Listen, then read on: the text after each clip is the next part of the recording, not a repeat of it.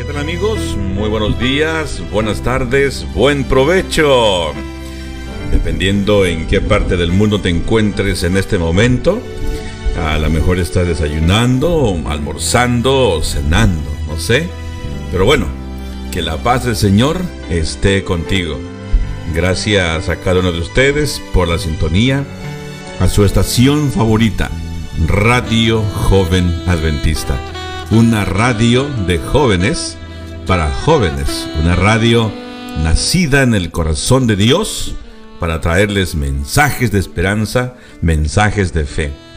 Agradeciendo la participación muy especial de nuestro pastor. Y tiene un nombre, vamos a preguntarle para que mañana nos dé la información, el detalle, ¿no? De dónde es, es su nombre. No es un nombre muy eh, común. El pastor Linais, a ver si es que nos pudiese corregir o explicar de dónde viene su nombre. A lo mejor no lo pronunciamos muy bien. Linais de Spain o de Spain, ¿no? Eh, ¿Será francés? ¿Será no sé, algún apellido, un nombre nórdico, ¿no? Pero bueno, eh, posiblemente es cubano, sencillamente. Él nos va a decir, este, lo vamos a poner como de tarea, ¿no? Que nos explique de dónde viene su nombre y qué significa. El pastor, gracias por los aportes a la vida de José. En mensajes de fe nos estamos inclinando hacia ese rumbo. Así que bueno, en nuestra programación también de, mensajes de fe, nos estamos inclinando en esa dirección, así que muy apropiado el detalle, la información con respecto a los egipcios, a las costumbres, a las tradiciones y al carácter eh, incomovible de José. Bien, vamos a iniciar, mis queridos hermanos, con una oración, nuestra programación de, de esta mañana. Tenemos algunos pedidos especiales para llevarle al Señor. Él ya sabe, Él conoce, pero es bueno que nos juntemos dos o tres o más eh, orando. El Señor eh, puede contestar la oración. y debemos confiar en, en, este detalle, mis queridos hermanos.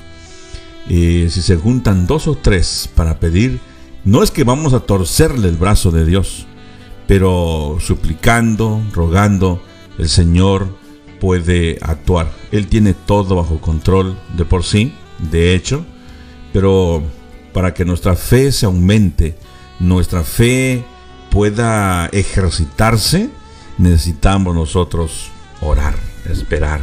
Así que vamos entonces a orar. Tú tienes una petición especial, en el momento puedes pedirla allá en silencio. Bien, oremos. Querido Padre, venimos ante tu presencia en esta hora, suplicando tu perdón para nuestros pecados, ya que son muchos. Te hemos ofendido, Señor, hasta con nuestro pensamiento. Ten misericordia, por favor, por favor, Señor. Apiádate de nosotros, acuérdate de que somos humanos. Ten misericordia. Te damos gracias también por el don de la vida, de la salud que tú nos das. Eh, nos permite respirar aún un poco enfermitos, con dificultades, Señor, pero tú tienes eh, a bien mm, darnos otro día para poder seguir respirando. Gracias. Y traemos ante ti unas peticiones muy especiales. Por tu siervo, por tu hijo en esta mañana, seguimos pidiendo. Tú sabes la situación en la que él se encuentra. Para ti nada es imposible, lo ponemos en tus manos, Señor. Para nuestro hermano, el, pastor, hermano de nuestra hermana Elenita, que tú puedas eh, impresionar la vida de estos hombres que mal desean. Que tú puedas intervenir, Señor, de una forma milagrosa, salvarle la vida a tu Hijo. Por favor, Padre, para ti nada es imposible. Tú tienes el poder de cambiar las cosas. Tú tienes el poder de tener el sol. Tú tienes el poder de controlar cualquier situación y sabemos, Señor, que tú puedes hacer este detalle, de hacer este milagro, de poder preservarle la vida a tu hijo y sacarlo milagrosamente donde está. Por favor, Padre, atiende nuestras peticiones. Te ruego también que sigas fortaleciendo a la familia Sedano, que tú puedas fortalecerles, ayudarles, mostrarles tu amor, tu compasión. Y que nosotros al escuchar todos estos testimonios de las respuestas a los pedidos, Señor, como tú respondes, podamos, eh, nuestra fe pueda aumentar. Por todos tus hijos que tienen problemas legales, que tienen problemas económicos, los ponemos en tus manos, Señor, que tienen problemas de salud. Y al iniciar nuestra programación de mensajes de fe, queremos, Señor, que tú estés al control, que tú dirijas todo. Por favor, lo ponemos en tus manos. Lo pedimos en el nombre de Jesús. Amén. Amén. Muy bien, entonces continuamos con el estudio que traemos acerca de Jacob. Alguien me dijo recientemente, en privado, platicando con él, era un hombre, dice, yo no sabía tanto de Jacob, es decir, pensaba que solamente se tenía que hablar de, sus, de los hijos de él, eh, de alguna parte de su vida y eso era todo. Pero ahora dice, nos hemos, me he picado con mi familia, dijo él, a estar escuchando eh, la historia de Jacob eh, a detalles. Y bueno, realmente no es, no lo estamos haciendo a detalle. si fuera muy detallado, fuera, fuera diferente. Como dijo alguien, fuera otra historia. Tratamos de ver lo que la escritura dice y haciendo también una dinámica con eh, lo que dice el libro de Profetas y Reyes, quien con permiso de la gerencia lo estamos promoviendo. Usted puede buscarlo y ahí en el capítulo 19 de este libro, Patriarcas y Profetas, usted puede desarrollar esta historia e imaginarse cómo realmente sucedió, cómo fue. Esta autora, Elena G. White, es una de las autoras más reconocidas en Estados Unidos por todos los libros que ella escribió y también los temas que ella trató, muchos de ellos correspondientes a la época en los cuales vivió, pero también muchos de ellos son temas de actualidad, como consejos para los padres, para los profesionales, para aquellos que quieren tener alguna empresa, negocios. Ella es finísima al reconocer el trabajo, la labor que los hombres de Dios hacen y también los hombres que tienen un poco del conocimiento de Dios, pero tienen un nivel de moralidad eh, muy apropiado de tal forma que pueden tener mucho éxito en la vida.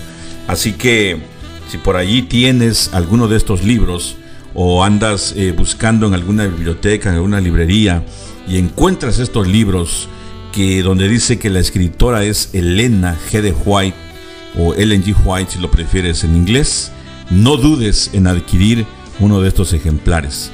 Eh, son eh, maravillosos, maravillosos. Eh, hay algunos detalles que vamos a dar más adelante de la vida de esta autora. Quizás para algunos es un poco desconocida, pero al leerla, al juzgar, te vas a dar cuenta de que es una excelente autora y escritora. Así que de allí estamos eh, tomando eh, parte de la dinámica de la vida de José. Eh, su servidor se siente muy feliz al presentar estos temas y seguramente lo hacemos con la bendición que el Señor, que el Señor nos da. Así que continuamos entonces con la vida de Jacob, el profeta, o mejor dicho, el patriarca de Dios. Este hombre que al principio, o cuando era niño, en mi niñez, me imaginaba que Jacob era un hombre que caminaba eh, en una esfera diferente. Jacob se movía en un lugar que era muy lejano, pero que no era en la tierra o sobre la tierra. Pero a medida que fuimos creciendo, fuimos desarrollándonos, y también creciendo un poco en el conocimiento de la vida de Jacob, Me di cuenta y ahora compruebo con estos temas de mensajes de fe que Jacob fue un hombre común, un hombre como tú y como yo. Como más adelante el apóstol Pablo va a decir al referirse a Elías, un hombre sujeto a pasiones iguales a las nuestras. Y sin embargo oro, o sea, había una diferencia, sí. Eran iguales a nosotros, iguales a otros hombres, a otros jeques, a otros jefes, a otros eh, hombres de renombre en aquel tiempo. Era igual que ellos. Pero había una diferencia, que él servía a Jehová.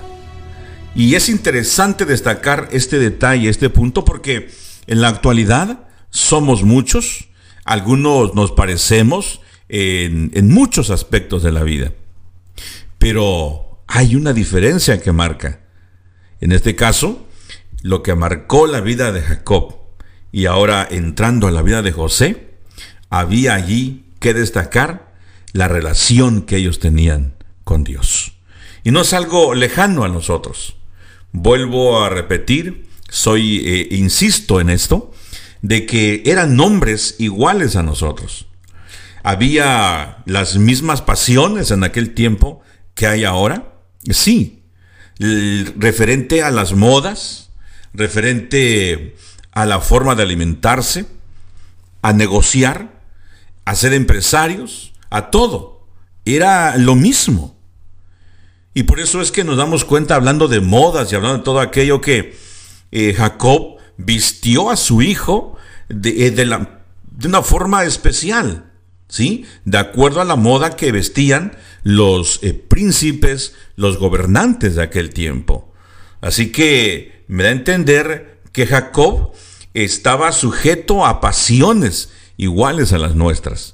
En la actualidad, pues, también muchos de nosotros eh, nos gusta estar a la moda, tener el auto último modelo, tener la mejor casa, tener la mejor eh, escuela, estudiar o mandar a nuestros hijos a la mejor universidad, tener todos los detalles que de cierto modo no están mal, pero eh, es lo mismo, las mismas emociones, las mismas pasiones que sentían los siervos de Dios de aquel tiempo.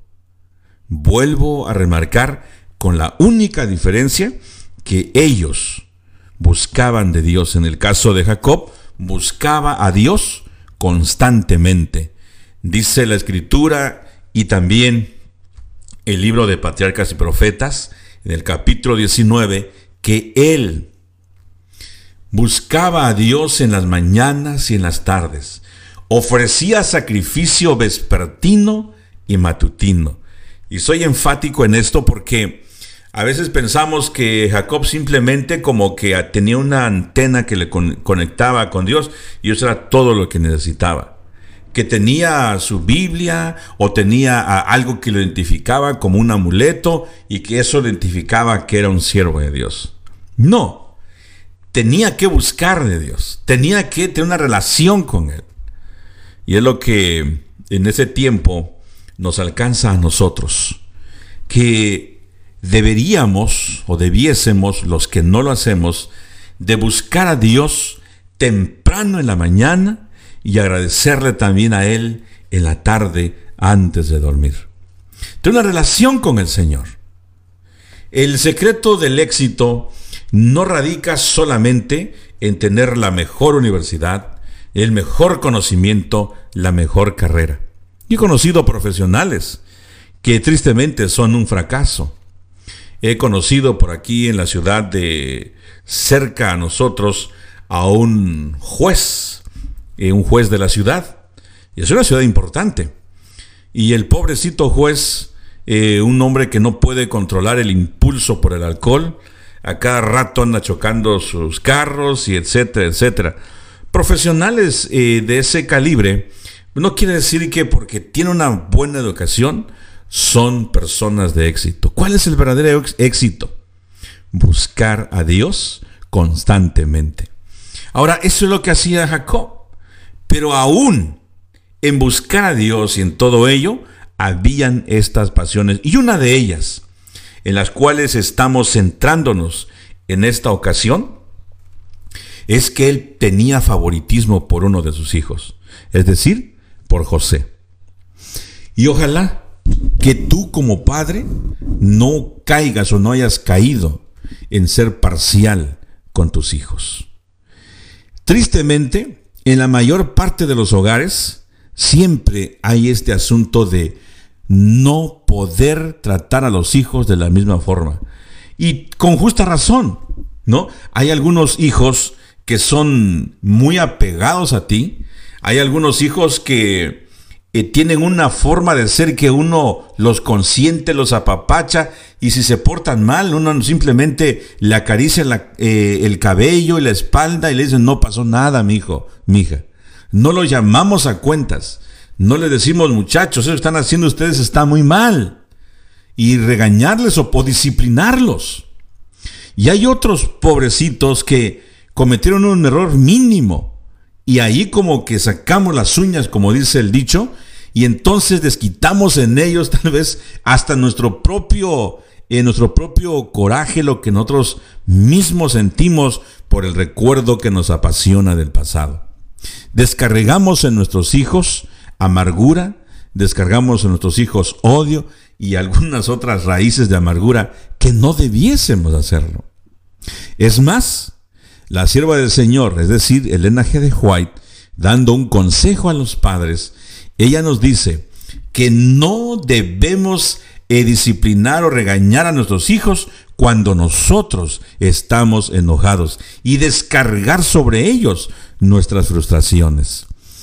Una vez que ha pasado nuestro coraje, nuestro enojo, eh, y aquella desesperación por querer corregir a nuestros hijos y maltratarles, una vez que, haya, que tengamos el control de nosotros mismos, entonces podemos llamarlos a cuentas y hablar, platicar con ellos y decirles esto es correcto y esto no. O te estoy corrigiendo por esta razón.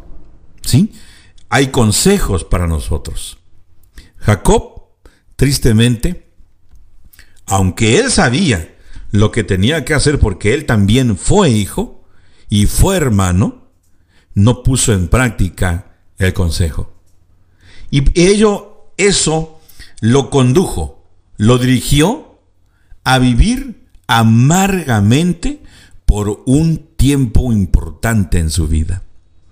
Y digo importante porque ya era en su vejez. Cuando tenemos que enfrentar situaciones complejas en nuestra vida, algún conflicto familiar, algún conflicto económico, inclusive hasta de salud, y uno está joven, tiene fuerzas, pues eh, no es tan complicado llevar esas situaciones a carga, solucionar ese problema. Pero cuando uno ya está viejo, cuando la persona ya ha pasado eh, ciertos años, es mucho más complicado. Ya es difícil, no hay fuerzas. Hay experiencia, sí. ¿Y cómo puedes hacer esto y eh, evadir a veces el problema? O llevarlo de una forma sabia. Sin embargo, es muy complicado. Y aquí pudimos ver, o vamos a ver un poquito más adelante a detalles, cómo Jacob sufrió por la decisión que él mismo había tomado, es decir, por lo que él mismo sembró. Cuando José le cuenta el sueño a sus hermanos, ellos sienten coraje, de cierto modo, ellos eh, son enternecidos al escuchar los sueños no solamente un sueño, pero dos sueños con el significado igual. Dos sueños donde la tierra y el cielo, de forma humilde, de forma interesante, le rinden honor a este hombre, a José. Y obviamente los hermanos al escuchar todo esto, y ver que su padre ya le había puesto una túnica de gobernante, ellos se enternecían por un lado, escuchaban con atención y admiración los sueños y las palabras que José inocentemente y con autoridad les platicaba. Pero una vez que se retiraban de él y se iban de la presencia de su padre, comenzaba en ellos otra vez aquel rencor, aquel enojo a acrecentarse en ellos.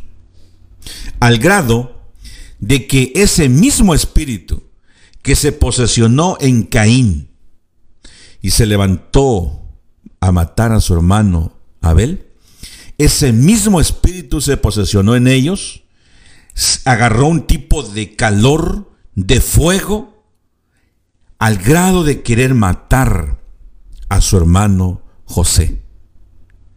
¿Quién era el responsable de todo ello? En primer lugar, Jacob.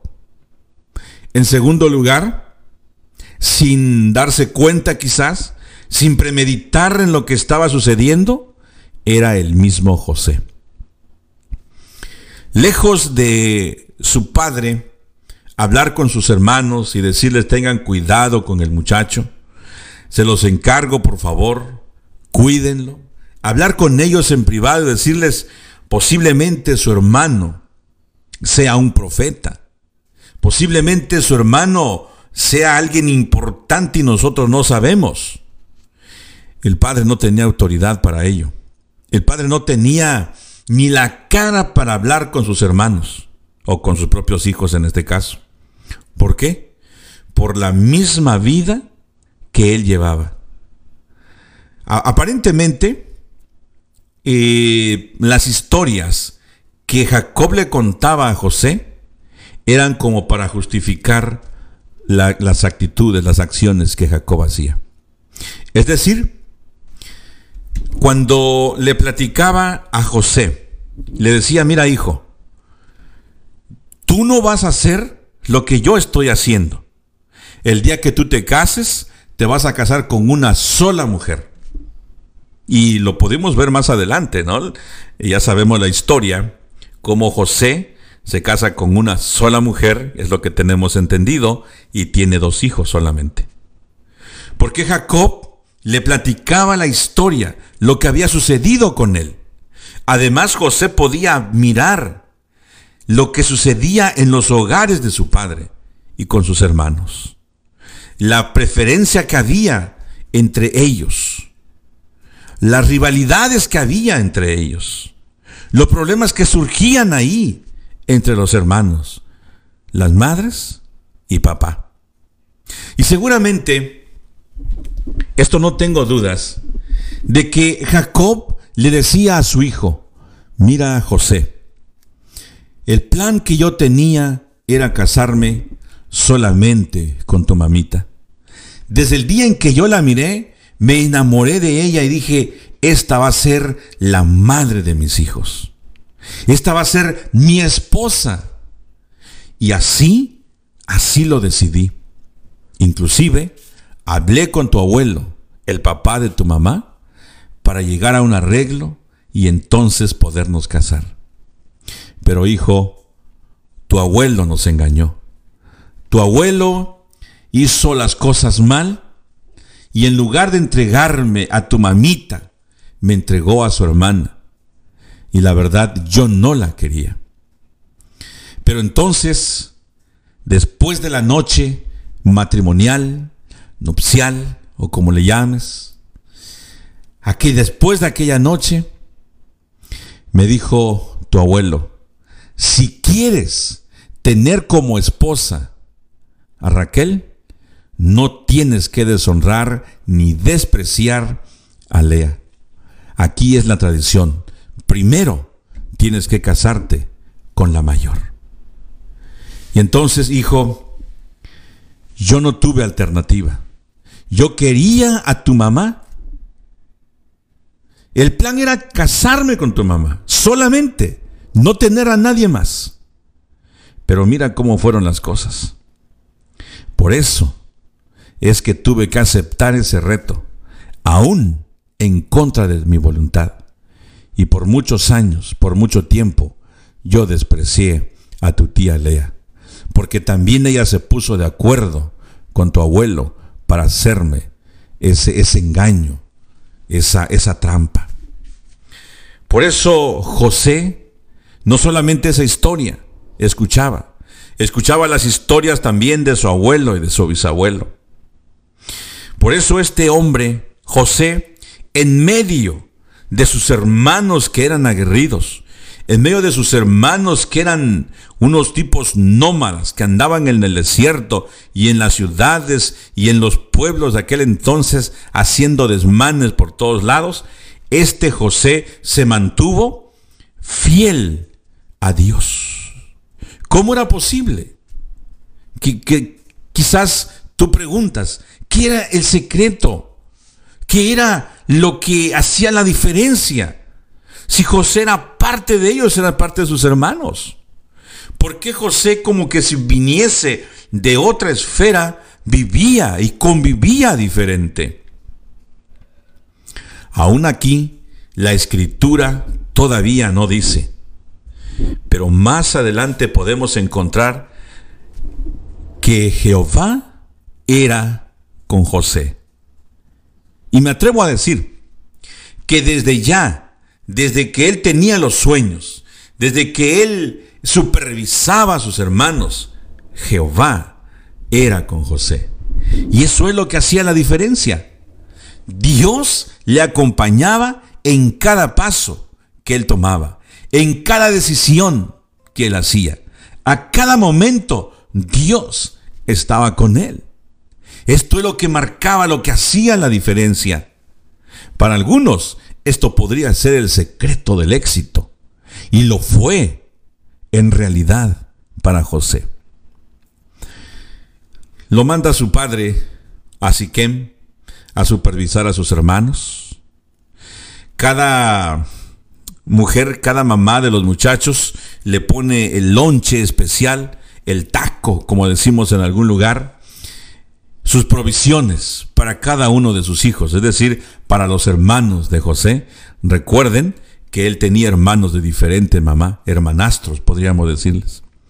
Así que cada mamá le pone lonche a sus hijos y José se los lleva a ese lugar donde están pastando, están cuidando a las ovejas y todos los animales que ellos tenían. Así que Mientras José va en camino a Siquén a buscar a sus hermanos, ellos, en donde se encuentran, porque ya no estaban en Siquem, están planeando cómo deshacerse de su hermano, cómo matarlo. Es increíble esto. Quizás has nacido en un hogar, has crecido en un hogar donde eh, has agarrado inclusive hasta de a golpes a tu hermano, o a ti te han agarrado a golpes. Porque tu papá y tu mamá te prefieren a ti o prefieren a tu hermanito. Hay problemas en el hogar desde niños. ¿Sí? Desde niño estás peleando ahí con tu hermanito porque papá y mamá son parciales. Qué triste.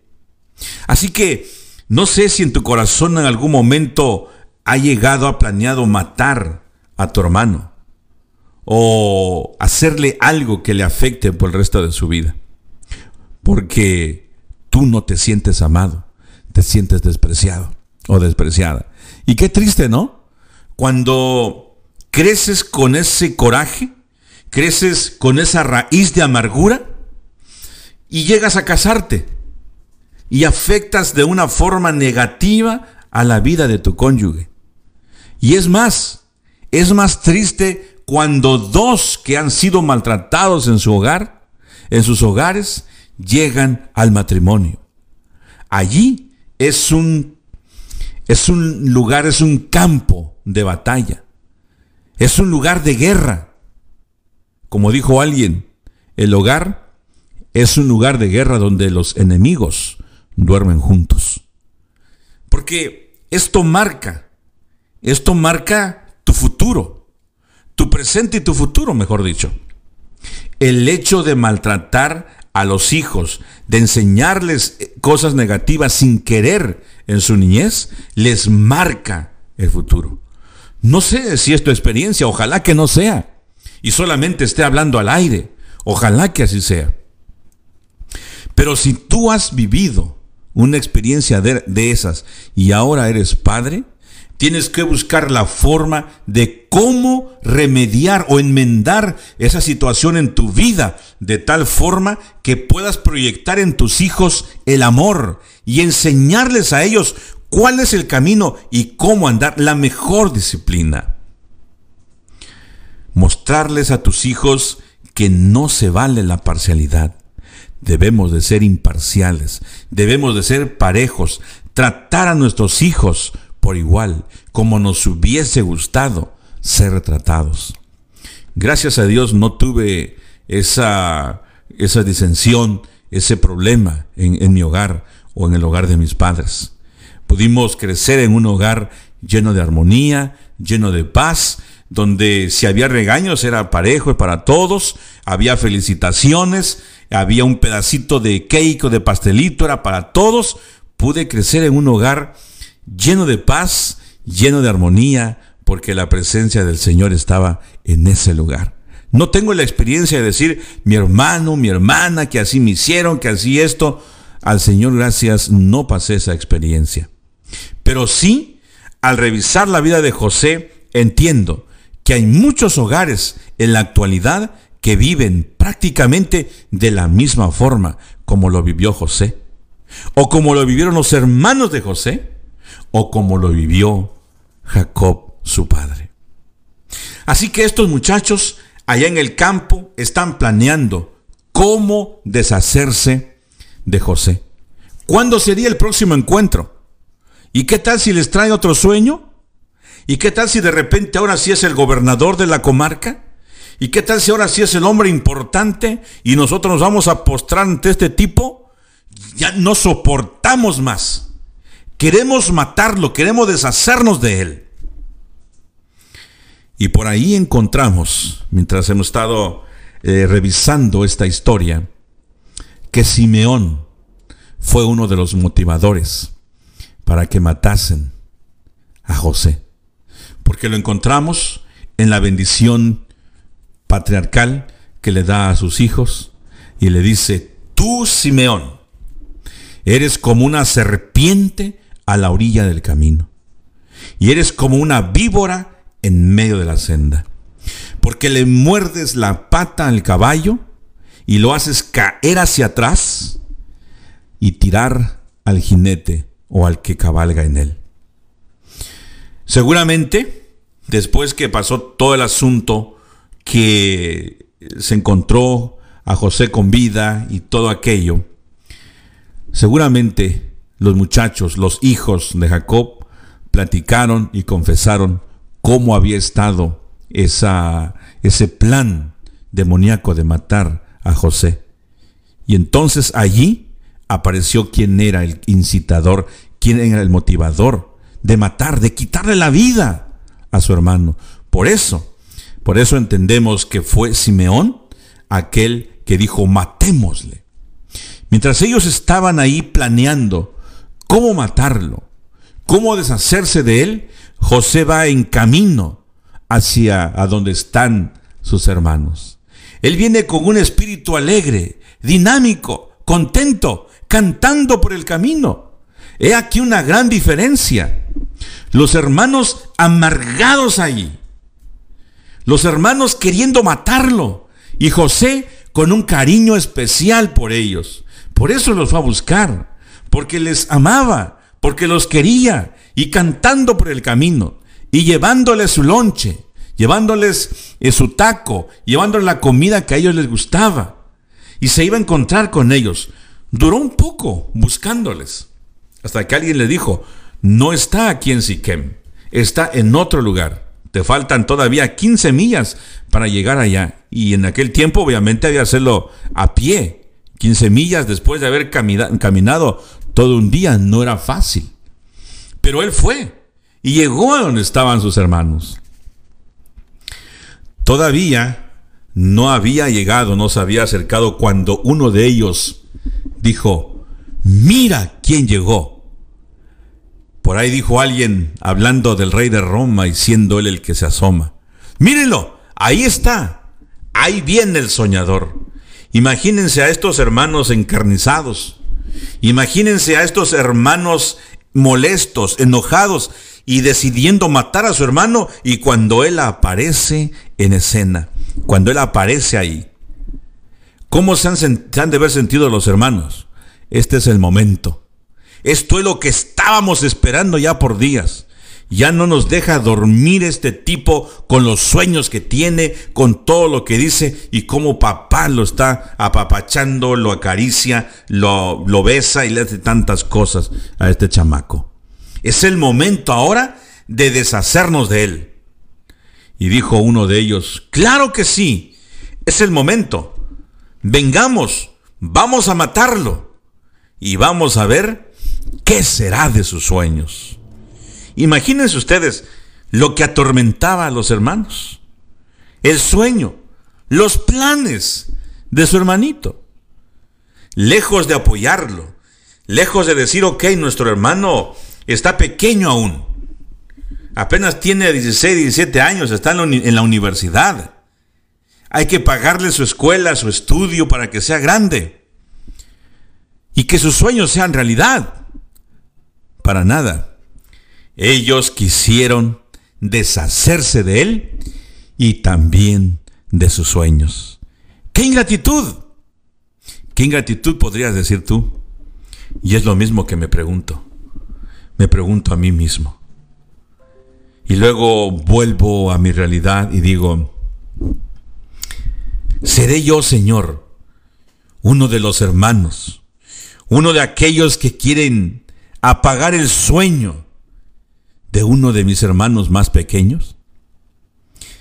Quizás la luz que tiene mi hermano más pequeño, llámese carnalmente o en la fe, me hace sentir mal, me afecta, afecta mi ego.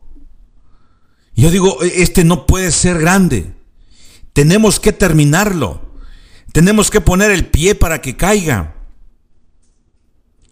Mi pregunta en esta hora es, ¿acaso tú y yo seremos los hermanos de José? ¿Acaso tú y yo, lejos de motivar el amor, abogar por la prosperidad y el éxito de nuestro hermano más pequeño o uno de nuestros hermanos, motivar que Él sea y llegue a ser grande si nosotros no pudimos. Lejos de ello, decimos, bueno, como nosotros no somos nada ni nadie, pues aquí todos somos parejos. Y si este tipo quiere llegar a ser grande, es el momento de terminar con sus sueños, de terminar con la vida de él y entonces terminar con sus sueños. ¡Qué terrible! Cuando José llega, todavía lo saluda y le dice, hola hermanos, ¿cómo están? Qué gusto de verlos. Uy, qué bueno. Qué lindo es poderle, poderles ver, mis hermanos. Con aquella alegría, aquella inocencia, aquella paz que expresaba su rostro. Un rostro hermoso, lindo, de hermoso parecer, dice la escritura. Y con aquel vestido de gobernante aquellos hermanos, dice que se levantaron enojados, encolerizados, y en lugar de darle una recepción como el hermano, como sangre de su sangre y carne de su carne, en lugar de decirle, hermanito, mira cómo llegaste cansado, hoy trajiste algo para comer, qué bueno. En lugar de ellos se levantaron y lo primero que hicieron fue quitarle la túnica, quitarle aquello que su padre con amor le había puesto a él. Saben mis amigos, mis hermanos, podemos ver aquí que Jacob había cometido otro grave error de ponerle a su hijo esa túnica de colores y mandarlo a visitar a sus hermanos, a sus hijos. ¿Qué error más grande? Lo hubiese vestido de ropa sport, lo hubiese vestido de otra forma. Al cabo que iba a caminar, que se sintiera más cómodo. Pero no, como era su hijo favorito, lo quería traer bien vestido. Por eso, cuando sus hermanos lo vieron, lo primero que le quitaron o lo despojaron fue de su ropa de príncipe. Y por eso la pregunta está en el aire. ¿Será que tú y yo somos los hermanos de José? ¿O acaso tú eres José? ¿Te han despojado quizás de los talentos que tienes? Quizás te han despojado del prestigio que tienes o tenías y han dicho de ti barbaridad y media. Han dicho de ti, te han puesto por el suelo y las demás gentes lo creen, creen que es verdad lo que han dicho de ti. ¿Te sientes derrotado? Espérate, porque en, unos minutos más adelante vamos a ver que no solamente se conformaron los hermanos con despojarlo de ello, sino a más de ello quisieron matarle, pero antes lo aventaron en un hoyo, en un pozo. Afortunadamente estaba seco. Quiere decir que los hermanos, los mismos hermanitos carnales de José, aquellos que cuando era el niño seguramente lo, lo apapachaban, lo arrullaban en sus brazos, los mismos hermanos lo aventaron en el hoyo, es decir, lo quisieron ver hundido. La pregunta sigue en el aire. Vamos a regresar en un momento para ver qué es lo que pasó con José, cómo actuó ante esto, qué es lo que sucedió, pero lo más importante, ver qué es lo que tú y yo estamos haciendo con nuestros hermanos más pequeños? Quizás lo están haciendo con nosotros. En algún momento, en un momento más, lo vamos a, a descubrir. Vamos a identificar nuestra estación y enseguida regresamos. No pierda la sintonía. Su programa Mensajes de Fe continúa una hora más en esta edición especial. Enseguida regresamos. Cristo es amor. Y déjame decirte, mi amigo, mi amiga que me escuchas en esta hora, en el tiempo de Jacob, de José y de sus hermanos, no había la luz que tenemos ahorita. Es decir, estaba la luz, pero no todo el conocimiento que tenemos ahora. José hubiese tenido a un José que hubiese vivido antes que él, quizás su vida hubiera sido diferente. Quizás eh, se hubiese escrito algo totalmente diferente a lo que se ha escrito de él. José no tenía, como tenemos ahora nosotros, a estos libros que les estoy haciendo mención, de patriarcas y profetas, donde podemos eh, echar mano y podemos apreciar todos estos pasajes y experiencias de estos hombres que vivieron antes de nosotros, hombres y mujeres de fe, iguales a nosotros. No tenía estos libros que, que nosotros tenemos en la actualidad. Obviamente, no tenían los equipos como los que tenemos. Ahí en tu teléfono ahora, en tu tableta, puedes tener cientos de libros de motivación, puedes tener eh, varias versiones de la Biblia. José no lo tenía y sin embargo pudo mantenerse fiel a Dios. Jacob no lo tenía, pero lo más importante de todo esto, mis queridos amigos y hermanos, es que él tenía una conexión directa con Dios. Quizás eso es lo que hace una diferencia entre nosotros y la vida de ellos en ese tiempo. Quizás nosotros tenemos mucho conocimiento, tenemos mucha letra, tenemos muchos libros, experiencias em, variadas, pero no tenemos la relación, la experiencia con nuestro Dios como lo tuvieron ellos. Y ojo, porque esto es serio. Esto es, esto es algo muy serio. Que en estos tiempos nosotros, con tanta luz que tenemos, y todavía vivimos una vida pobre, sin Dios y sin esperanza. Qué triste. Pues miren mis queridos amigos, continuando con la historia, con el relato bíblico, dice que los hermanos de José, al verlo llegar, al verlo llegar con el traje, con el atuendo de príncipe, de gobernante, con aquel espíritu dinámico, lleno de amor, lleno de ternura y quizás hasta de compasión por los hermanos, y con el presente que les trajo para que ellos disfrutaran y degustaran de lo que se preparaba en casa, algo calientito, cocinado en casa por ahí, o algo fresco. A ellos no les importó. Los hermanos motivados por ese fuego de ese espíritu que se posesionó de Caín cuando se levantó y mató a su hermano Abel, ese mismo espíritu se fraguó una vez más en los corazones de ellos y se levantaron a hacerlo o a querer hacerlo pedazos. Lo primero que hicieron fue quitarle su ropa, aquello que les molestaba a ellos, con el simplemente hecho, con el simple hecho de verlo, ya les molestaba. ¿Y esto te recuerda algo? ¿Es algo familiar para ti? No sé si quizás tú has tenido la experiencia, pero déjame decirte que hubo uno después de la vida de José.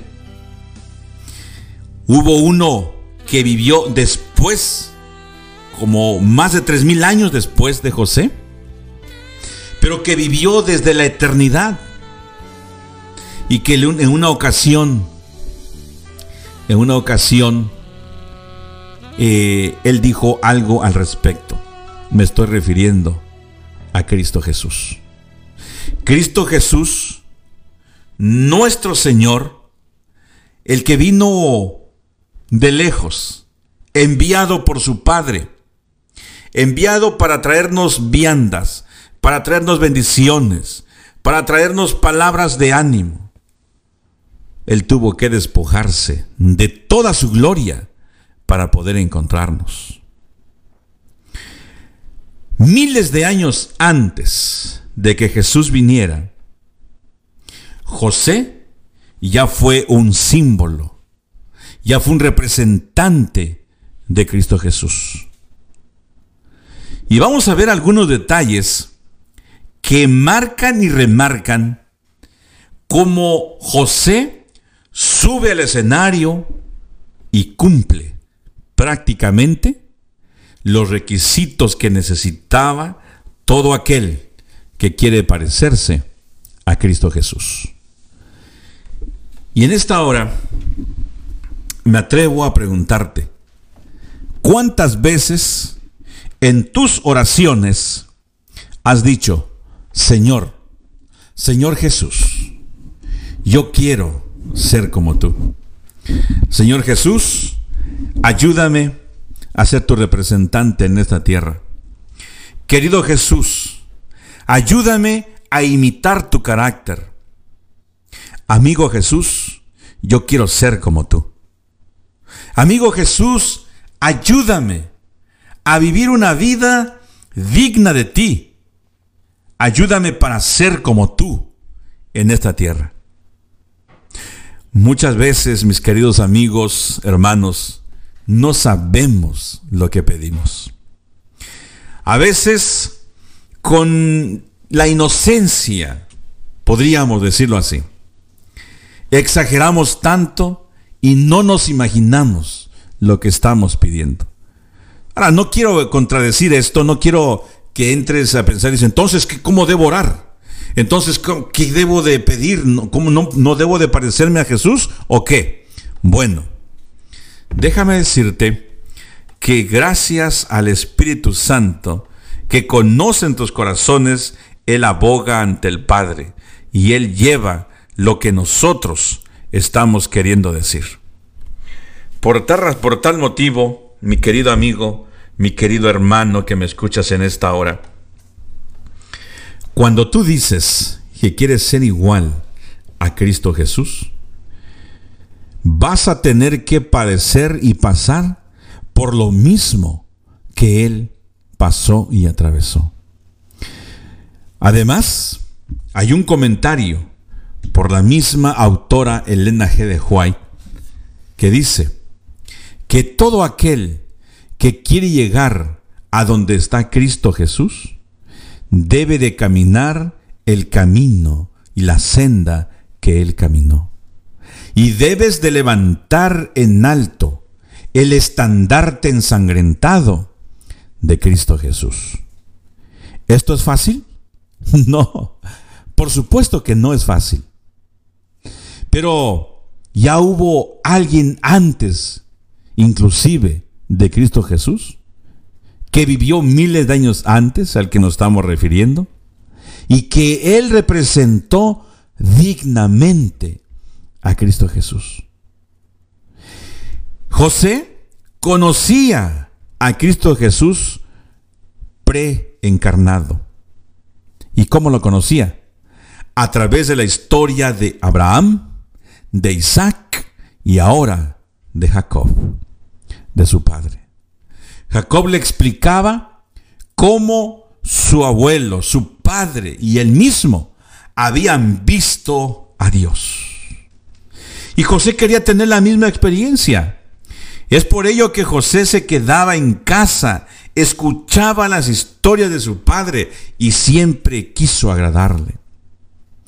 Por eso, aun que sus hermanos hacían cosas que no debían de hacer, tomaban decisiones que no debían de tomar, es decir, hacían prácticamente todo mal, aún José, en medio de ello, se mantuvo como un hombre correcto, perfecto.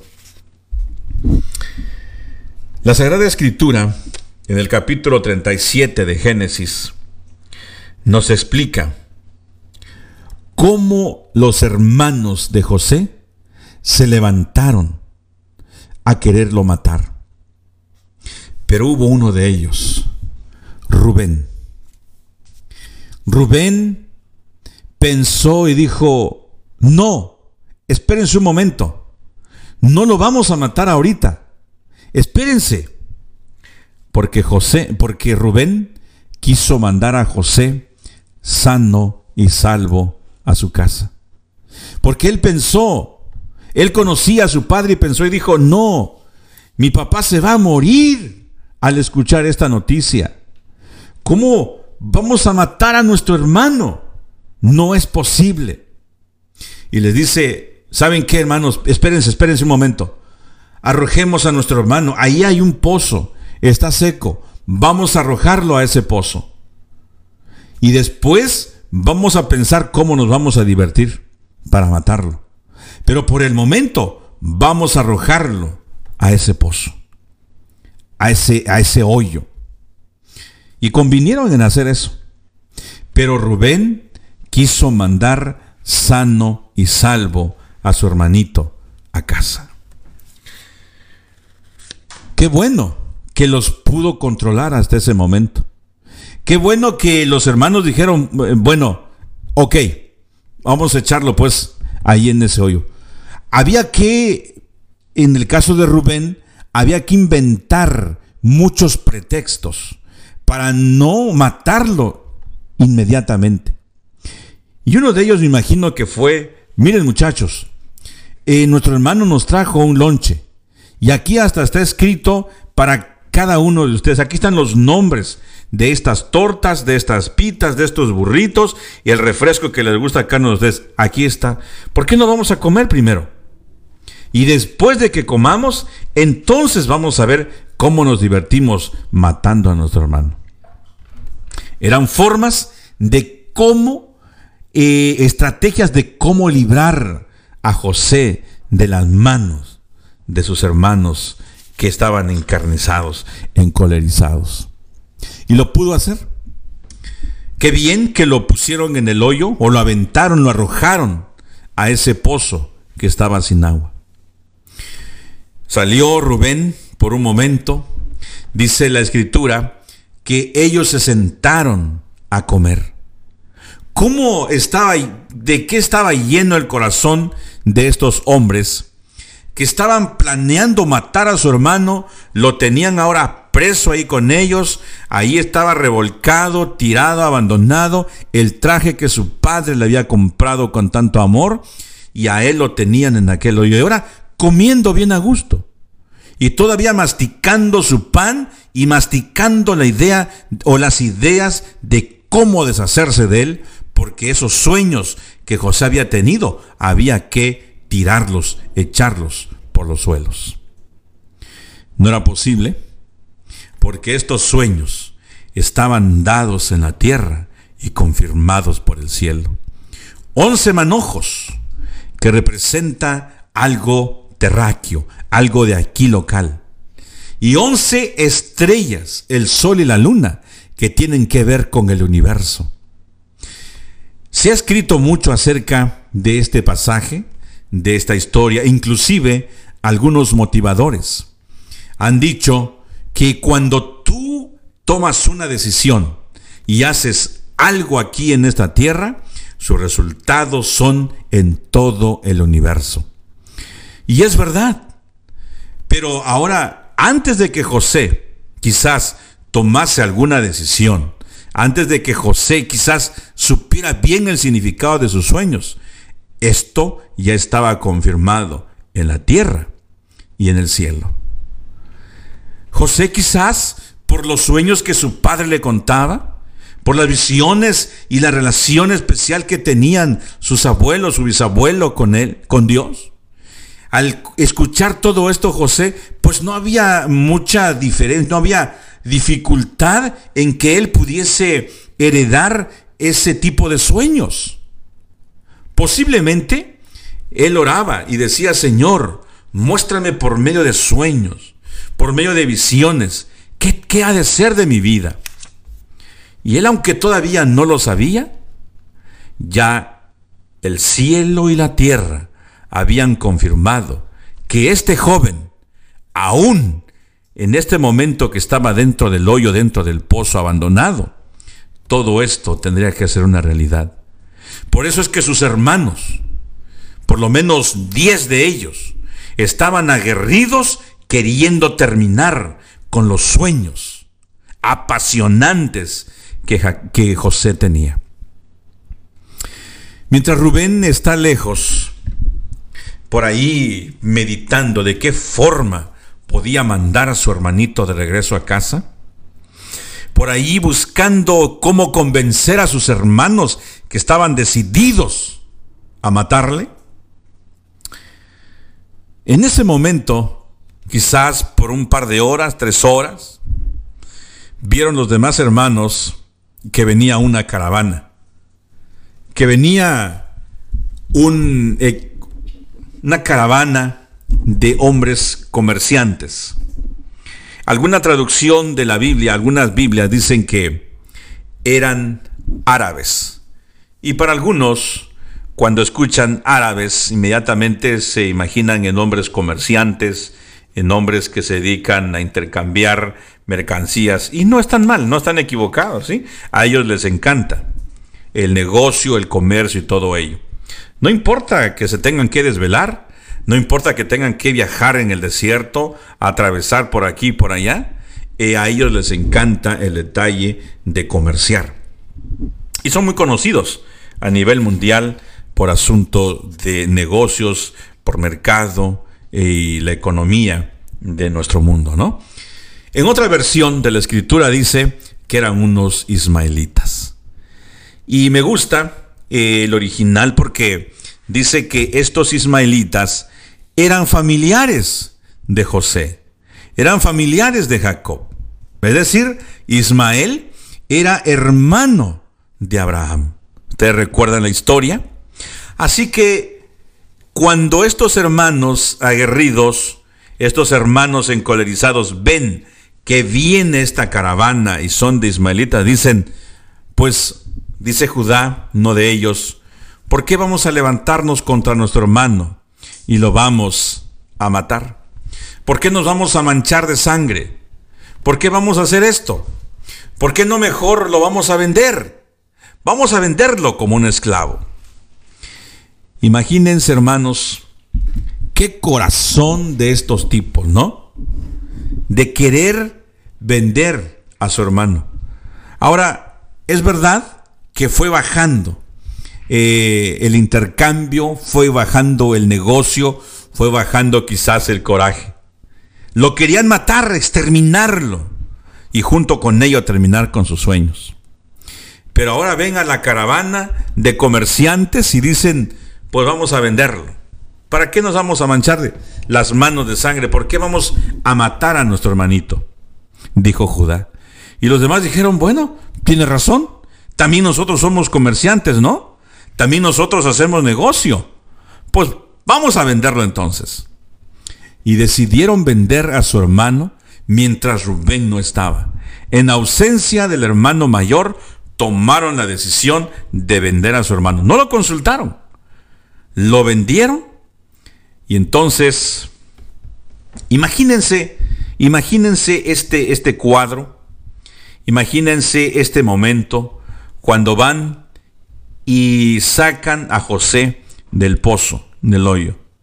Cuando lo van a traer de ahí.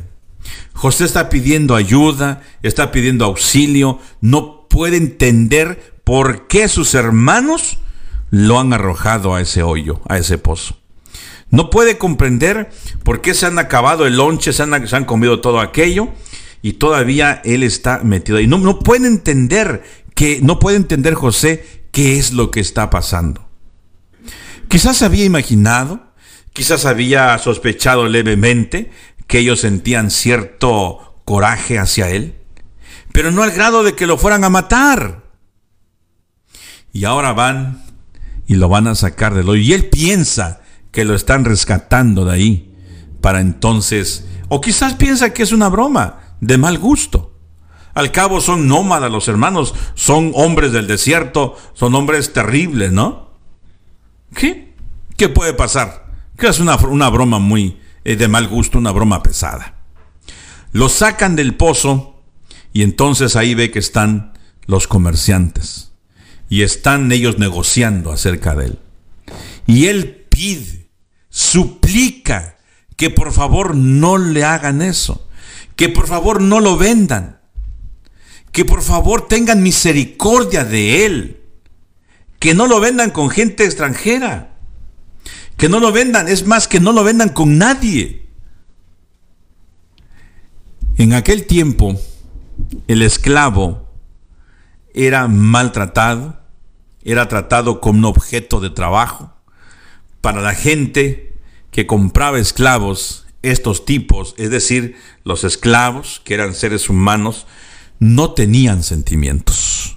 Y si lloraban y pedían misericordia lo que fuera, era como maltratar a una mascota y que se ponía a llorar y todo. Lo trataban, lo trataban muy mal. Es decir, un esclavo caía en un nivel de lo más bajo. Así que cuando José se entera que sus hermanos lo venden a traición, no soporta esa situación, pero no puede hacer nada. Y la escritura registra que lo vendieron por 20 piezas de plata. ¿Está haciendo clic esto en tu mente?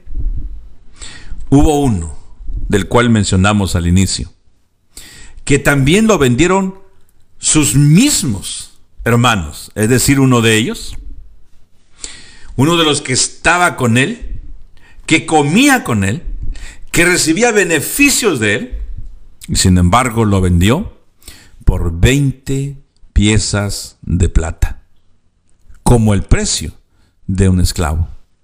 Pues José, ya en su escenario, en la plataforma, más de tres mil años atrás, ya él estaba padeciendo lo que Cristo Jesús iba a padecer. Por eso la pregunta, una pregunta un tipo retórica. ¿Tú pides en tus oraciones ser como Jesús? Espero que ahora ya tengamos un panorama diferente. Y cuando pidamos ser como Jesús, y cuando venga una prueba, venga una dificultad, que tus hermanos te, traicionen, inclusive hasta te vendan, hablen cosas negativas de ti, digan tantas cosas que tú ni te imaginas. No te preocupes, tú ya le habías pedido al Señor Jesús ser y vivir como Él. José, al sentirse ahora vendido, inicia una etapa en su vida. Para algunos comentaristas, y con mucha razón lo han dicho, han visto esta parte de la historia y dicen, qué bueno, porque José merecía algo así.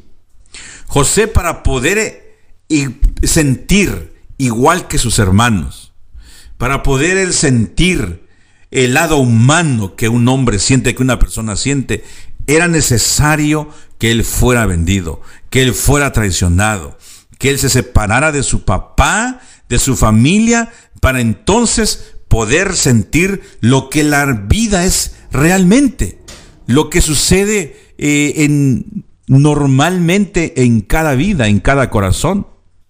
Si José no hubiera sido vendido, nunca hubiese llegado a ser el hombre que se esperaba de él. Es lo que algunos comentaristas dicen. Y tal vez lo, lo, tienen, lo dicen con razón, haciendo un estudio, un análisis de la vida de José, porque lo tenía todo. Comenzando con que tenía el cariño de papá, lo consentía, lo apapachaba, le compraba lo que él quería, era un niño mimado hasta cierto punto. Así que había que pasar por el valle de la sombra y de la muerte. Y había que ir por, por otra dirección. Si Jacob hubiese presentido o hubiese sabido lo que sus hermanos iban a hacer con José, lo que José iba a padecer, seguros estamos de que Jacob nunca hubiese dejado a José solo con sus hermanos. Nunca. Porque ahora, de ahí en adelante, José comienza a vivir una etapa totalmente diferente. Jacob apenas se va a enterar de lo que él va a sufrir. Y los hermanos también. Una vez que se deshacen de su hermano, planean matar un cordero y toda la sangre la ponen sobre el manto y se lo llevan a su padre. Y le dicen, papá, te traemos una noticia muy mala. No sabemos que tú habías enviado a José por algún, algún lugar? No sabemos nada de ello. Lo único que te traemos es esto, mira. ¿Reconoces esta túnica? Mira cómo está. Y Jacob sacó sus propias conclusiones. Jacob dijo, no, una fiera devoró a mi hijo, ¿por qué lo envié solo? Nunca hubiese hecho esto. Una fiera devoró a mi hijo. ¿Puedes imaginarte en qué nivel nos ponemos cuando nosotros hacemos algo mal en contra de nuestros hermanos? Y hay personas que se gozan en hacer maldad. Vienen con un corazón lleno de amargura o con raíces de amargura y se gozan. No pasa un día, déjame decirte. No pasa un día que no te ofendan, que no te hagan una maldad o hacerte sentir mal para que ellas o ellos estén felices y digan, hice mi día hoy. Y Jacob le dice aquí, esta es una fiera. Una fiera le hizo esto a mi hijo. Qué terrible. Yo no quiero ponerte en el lugar de una fiera. No quiero ponerte en el lugar de los hermanos aguerridos. Quizás ponerte en el lugar de Rubén, no sé, pero tampoco me gustaría que estuvieras en los zapatos de José ahora, ni en los zapatos de Jacob. Cuando Jacob se enteró de ello, dijo, no hay nada que me consuele. Enlutado bajaré al sepulcro. No hay consuelo para mí. Perdí a la mujer que yo amaba, a mi único tesoro y ahora pierdo al hijo que ella me dio. Yo voy a morir enlutado. No bajaré al sepulcro, en paz o consolado. Moriré enlutado. ¡Qué triste! Hicimos una dinámica mientras recorrimos en esta escena de la historia de José. Nuestro Padre de amor, al igual que Jacob, sufrió mientras veía morir a su Hijo Cristo Jesús. También nos dice que nosotros hemos lavado nuestras ropas y las hemos emblanquecido en la sangre preciosa de Cristo Jesús. Ese manto de justicia que nos ha puesto el Señor, debemos de cuidarlo, mantenerlo siempre blanco. Y si por algún motivo, por alguna razón, lo hemos manchado, recuerda que la sangre del cordero basta para limpiar nuestra túnica, para limpiar nuestro carácter. Eso es lo que significa. Nuestro carácter, eso es lo más importante. Recuerda, José ahora inicia una nueva vida, una nueva etapa en su vida. No pierda la sintonía para la siguiente edición de Mensajes de Fe. Vamos a ver qué fue lo que sus hermanos, eh, cómo fue que sus hermanos reaccionaron al ver que su padre casi muere al recibir la noticia. Y vamos a ver que nuestro Dios también, como el Padre amante, tiene misericordia. Y no te voy a decir que llora, pero estoy seguro que se entristece al vernos pecar. Vamos a orar. Gracias Señor por tu palabra. Gracias porque estás al control de nuestras vidas. Gracias por todo. Gracias por esta historia maravillosa de tu Hijo Jesús y de José. Gracias por nuestro Padre, Dios, y por la historia del patriarca Jacob. Gracias por todo. Pedimos por tus hijos que sufren, en el nombre de Jesús. Amén, amén. Amigos, no pierdan la sintonía. Viene un programa del todo especial. Que Dios les bendiga y déjame decirte, Dios alce a ti su rostro y ponga en ti paz.